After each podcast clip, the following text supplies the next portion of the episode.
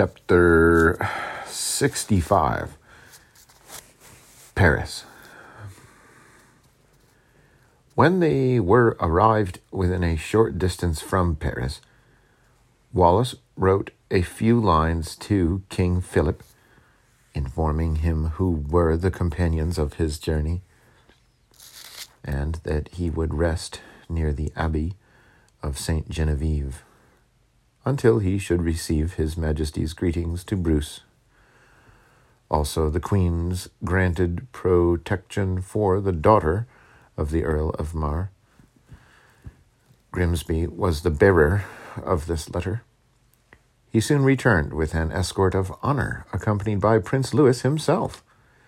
At sight of Wallace, he flew into his arms, and after embracing him again and again with all the unchecked ardor of youthful gratitude, he presented to him a packet from the king. It expressed the satisfaction of Philip at the near prospect of his seeing the man whom he had so long admired, and whose valor had wrought him such service as the preservation of his son. He then added that he had other matters to thank him for when they should meet, and subjects to discuss which would be much elucidated by the presence of Bruce. According to your request, continued he, the name of neither shall be made public at my court. My own family only know who are to be my illustrious guests. The Queen is impatient to bid them welcome, and no less eager to meet, to greet the Lady Helen Mar with her friendship and protection. A beautiful palfrey, superbly caparisoned, and tossing its fair neck amid the pride of its gorgeous chanfrein, was led forward by a page. Two ladies, also, bearing rich apparel for Helen, appeared in the train. When their errand was made known to Wallace, he communicated it to Helen. Her delicacy indeed wished to lay aside her page's apparel before she was presented to the queen, but she had been so happy while she wore it. Days have passed with me in these garments, said she to herself, which may never occur again. The ladies were conducted to her. They delivered a gracious message from their royal mistress, and opened the caskets. Helen sighed. She could urge nothing in opposition to their embassy, and reluctantly assented to the change they were to make in her appearance. She stood mute while they disarrayed her of her humble guise, and clothed her in the robes of France. During their attendance in the adulatory strains of the court, they broke out in encomiums on the graces of her person, but to all this she turned an inattentive ear. Her mind was absorbed in what she had enjoyed, and the splendid penance she might now undergo. One of the women was throwing the page's clothes carelessly into a bag, when Helen, perceiving her with ill concealed eagerness, cried, Take care of that suit. It is more precious to me than gold or jewels. Indeed, answered the attendant, more respectfully folding it. It does not seem of very rich silk. Probably not, returned Helen, but it is valuable to me, and wherever I lodge, I will thank you to put it into my apartment. A mirror was now presented that she might see herself. She started at the load of jewels with which they had adorned her, and while tears filled her eyes, she mildly said, I am a mourner. These ornaments must not be worn by me. The ladies obeyed her wish to have them taken off, and with thoughts divided between her father and her father's friend, she was conducted towards the palfrey. Wallace approached her, and Bruce flew forward with his usual haste to assist her. But it was no longer the beautiful little page that met his view, the confidential and frank glance of a youthful brother. It was a lovely woman, arrayed in all the charms of female apparel trembling and blushing as she again appeared as a woman before the eyes of the man she loved. Wallace sighed as he touched her hand, for there was something in her air which seemed to say, I am not what I was a few minutes ago. It was the aspect of the world's austerity, the decorum of rank and situation, but not of the heart. That had never been absent from the conduct of Helen. Had she been in the wilds of Africa, with no other companion than Wallace, still would those chaste reserves which lived in her soul have been there the guardians of her actions for modesty was as much the attribute of her person as magnanimity the character of her mind. Her more distant air at this time was the effect of reflections while in the abbey where he had lodged her. She saw that the frank intercourse between them was to be interrupted by the forms of the court, and her manner insensibly assumed the demeanour she was so soon to wear. Bruce looked at her with delight and wonder. He had before admired her as beautiful.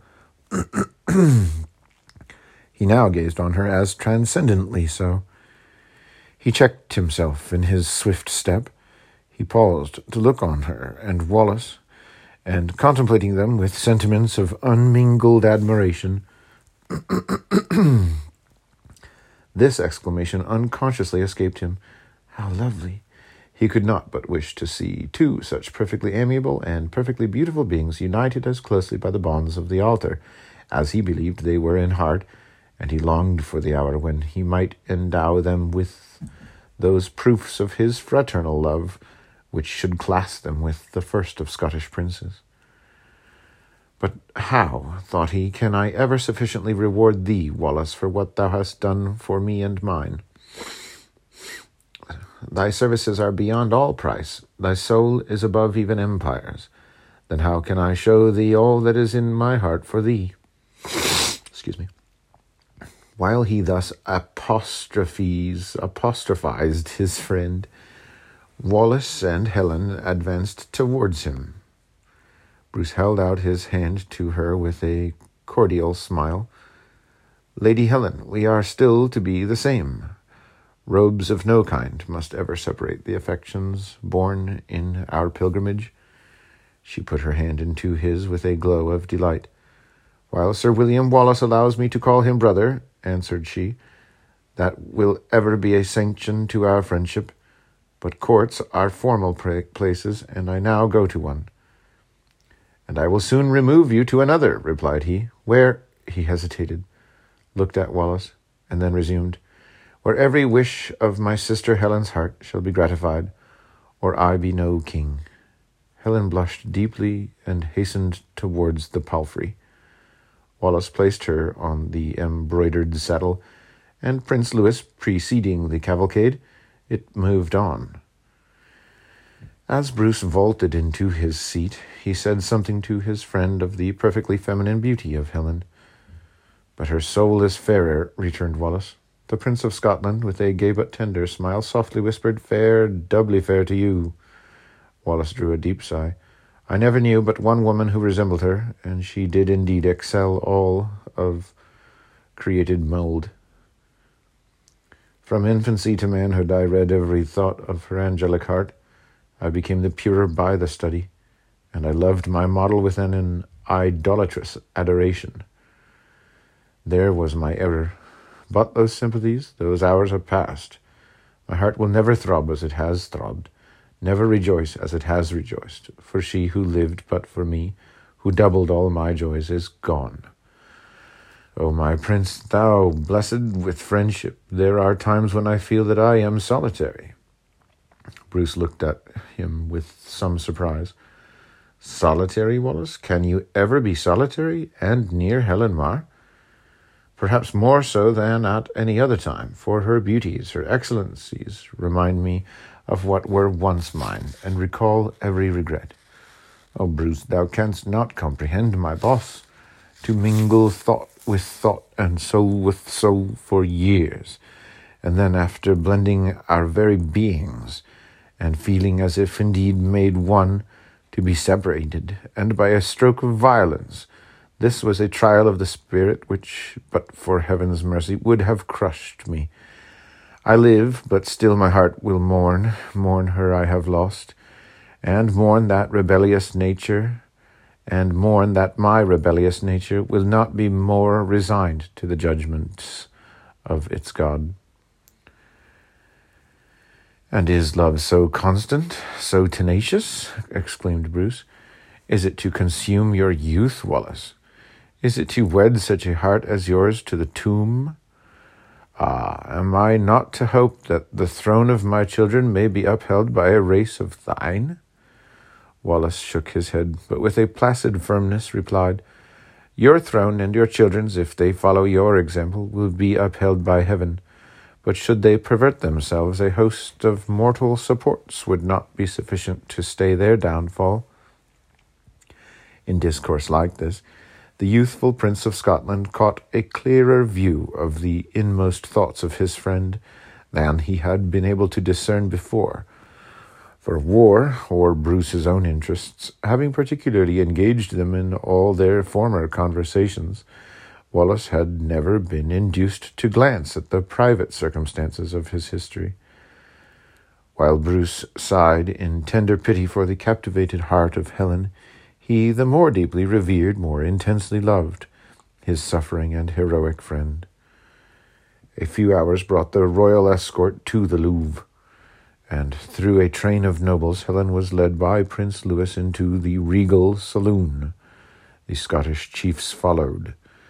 The Queen and the Count d'Evreux received Bruce and Helen, while de Valois conducted Wallace to the king, who had retired for the purpose of this conference to his closet. At sight of the armor which he had sent to the preserver of his son, Philip instantly recognized the Scottish hero, and rising from his seat, hastened forward and clasped him in his arms. Wonder not, august chief, exclaimed he, at the weakness exhibited in these eyes. It is the tribute of nature to a virtue which loads even kings with benefits. You have saved my son's life. You have preserved from taint the honor of my sister. Philip then proceeded to inform his auditor that he had heard from a confessor of Queen Margaret's, just arrived from England, all that had lately happened at Edward's court, and of Wallace's letter to clear the innocence of that injured princess. She is perfectly reinstated in the king's confidence, added Philip, but I can never pardon the infamy with which he would have overwhelmed her Nay, it has already dishonored her. For the blasting effects of slander no time nor labor can erase. I yield to the prayers of my too gentle sister, not to openly resent this wrong, but in private he shall feel a brother's indignation. I do not declare war against him, but Ask what you will, bravest of men, and where were it to place the crown of Scotland on your head, demand it from demand it of me, and by my concealed agency it shall be effected. The reply of Wallace was simple. He claimed no merit in the justice he had done the Queen of England, neither in his rescue of Prince Louis, but as a proof of King Philip's friendship he gladly embraced his offered services with regard to Scotland. Not, added he, to send troops into that country against England, Scotland is now free of its Southron in- invaders. All I require is that you will use your royal influence with Edward to allow it to remain so. Excuse me. Pledge your faith, most gracious monarch, with my master, the royally descended Bruce, who is now in your palace. He will soon assume the crown that is his right and with such an ally as France to hold the ambition of Edward in check, we may certainly hope that the bloody feuds between Scotland and England may at last be laid at rest. Wallace explained to Philip the dispositions of the Scots, the nature of Bruce's claims, and the transcendent virtues of his youthful character. The monarch took fire at the speaker's enthusiasm, and giving him his hand, exclaimed, Wallace, I know not what manner of man you are. You seem born to dictate to kings, while you put aside as things of no moment the crowns offered to you yourself. You are young and marveling. I would say without ambition did I not know that your deeds and your virtues have set you above all earthly titles. But to convince me that you do not disdain the gratitude we pay, at least accept a name in my country, and know that the armor you wear, the coronet around your helmet, invested you with the rank of a prince of France, and the title of Count of Gascony. To have refused this remark of the monarch's esteem would have been an act of churlish pride foreign from the character of Wallace. He graciously accepted the offered distinction, and bowing his head, allowed the king to throw the brilliant collar of Gascony over his neck. This act was performed by Philip with all the emotions of disinterested esteem. But when he had proposed it to his brother d'Evreux, as the only way he could devise of rewarding Wallace for the preservation of his son and the honor of their sister, he was obliged to urge in support of his wish the desire he had to take the first opportunity of being revenged on Edward by the re-seizure of Guienne. To have Sir William Wallace Lord of Gascony would then be of the greatest advantage, as no doubt could be entertained of his arms soon restoring the sister province to the French monarchy. In such a case, Philip promised to bestow Guienne on his brother d'Evreux. To attach this new count to France was now all the wish of Philip, and he closed the conference with every expression of friendship which man could deliver to man. Wallace lost not the opportunity of pleading for the abdicated King of Scots, and Philip, eager as well to evince his resentment of Edward as to oblige Wallace, promised to send immediate orders to Normandy that De Valence should leave Chateau Gaillard and Balliol be attended with his former state. The king then led his guest into the royal saloon, where they found the queen seated between Bruce and Helen. At sight of the Scottish chief, her majesty rose. Philip led him up to her, and Wallace, bending his knee, put the fair hand she extended to his lips. Welcome, said she, bravest of knights, receiver of mother's thanks. Tears of gratitude stood in her eyes.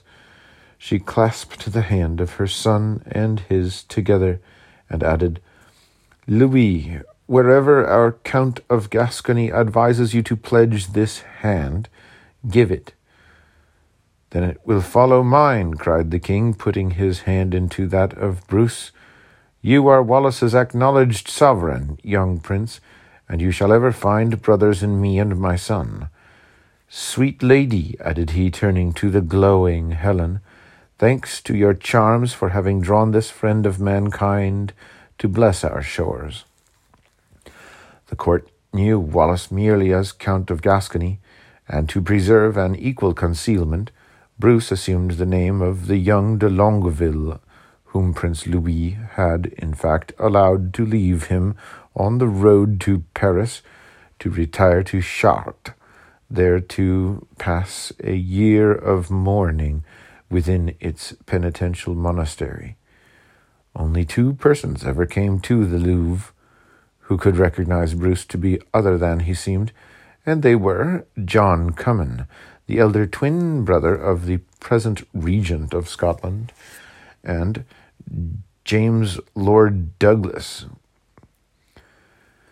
The former had remained in France out of dislike to his brother's proceedings, and as Bruce knew him in Guienne and believed him to be a blunt, well meaning young man, he saw no danger in trusting him the brave son of William Douglas was altogether of a nobler metal, and both Wallace and his prince rejoiced at the prospect of receiving him to their friendship. Philip opened the affair to the two lords, and, having declared his designs in favour of Bruce, conducted them into the Queen's room, and pointing where he stood, There, cried he, is the King of Scotland. Douglas and Cummin would have bent their knees to the young monarch, but Bruce hastily caught their hands and prevented them. My friends, said he, regard me as your fellow soldier only, till you see me on the throne of my fathers. Till then, that is our prince, added he, looking on Wallace. He is my leader, my counselor, my example, and if you love me, he must be yours. Douglas and Cummin turned towards Wallace at these words. Royalty did indeed sit on his brow, but with a tempered majesty which spoke only in love and honour. From the resplendent countenance of Bruce it smiled and threatened, for the blaze of his impassioned nature was not yet subdued. The queen looked from one to the other. The divinely composed air of Wallace being of Wallace seemed to her the celestial port of some heaven descended being, lent awhile to earth to guide the steps of the Prince of Scotland. She had read in Homer's song of the deity of wisdom assuming the form of Mentor to protect the son of Ulysses, and had it not been for the youth of the Scottish chief, she would have said, Here is the realization of the tale. Helen had eyes for none but Wallace. Nobles, princes, kings were all involved in one uninteresting mass to her when he was present.